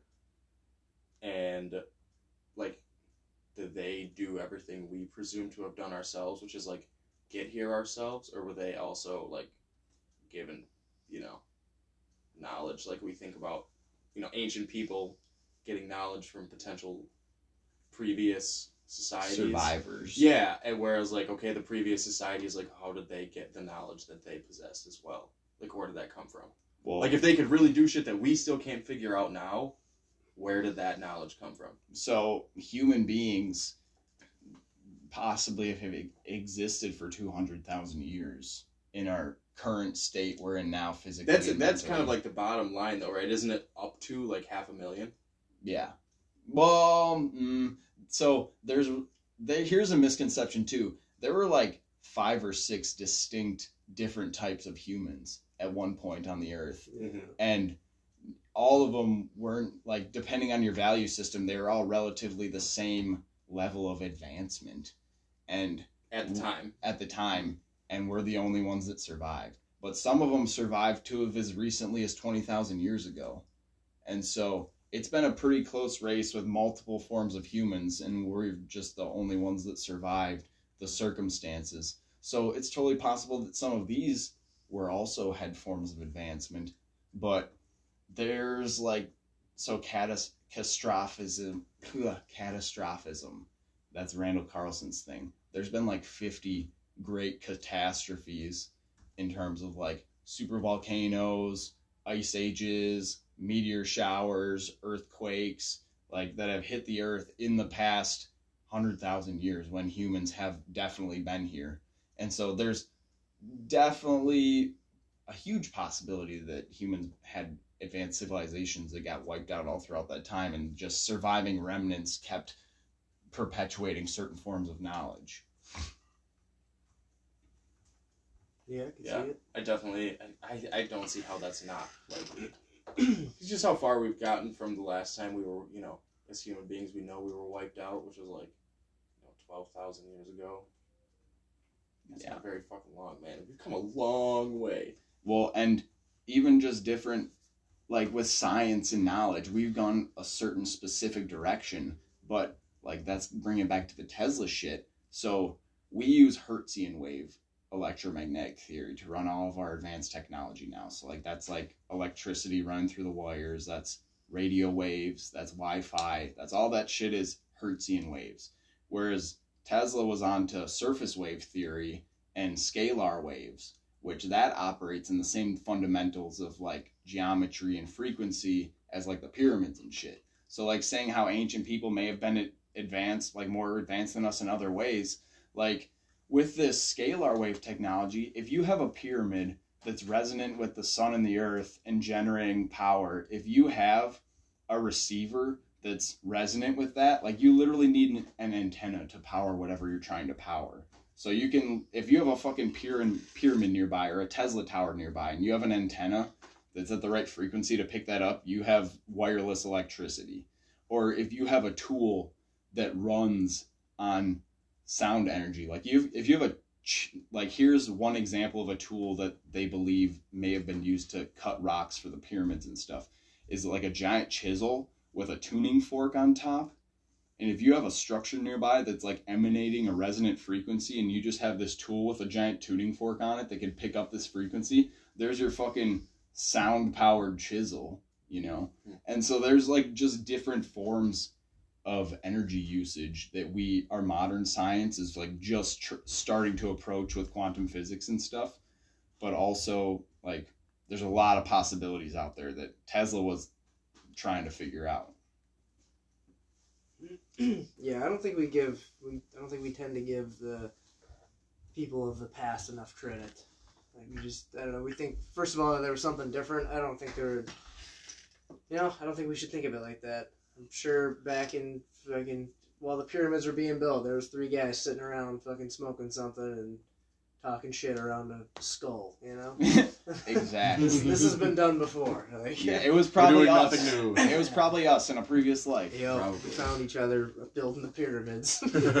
We're like, dude, do you think we're ever gonna remember this? I'm like, I don't know, man. All right, give me a gift of a little pyramid someday, so we'll remember that we were here to build these.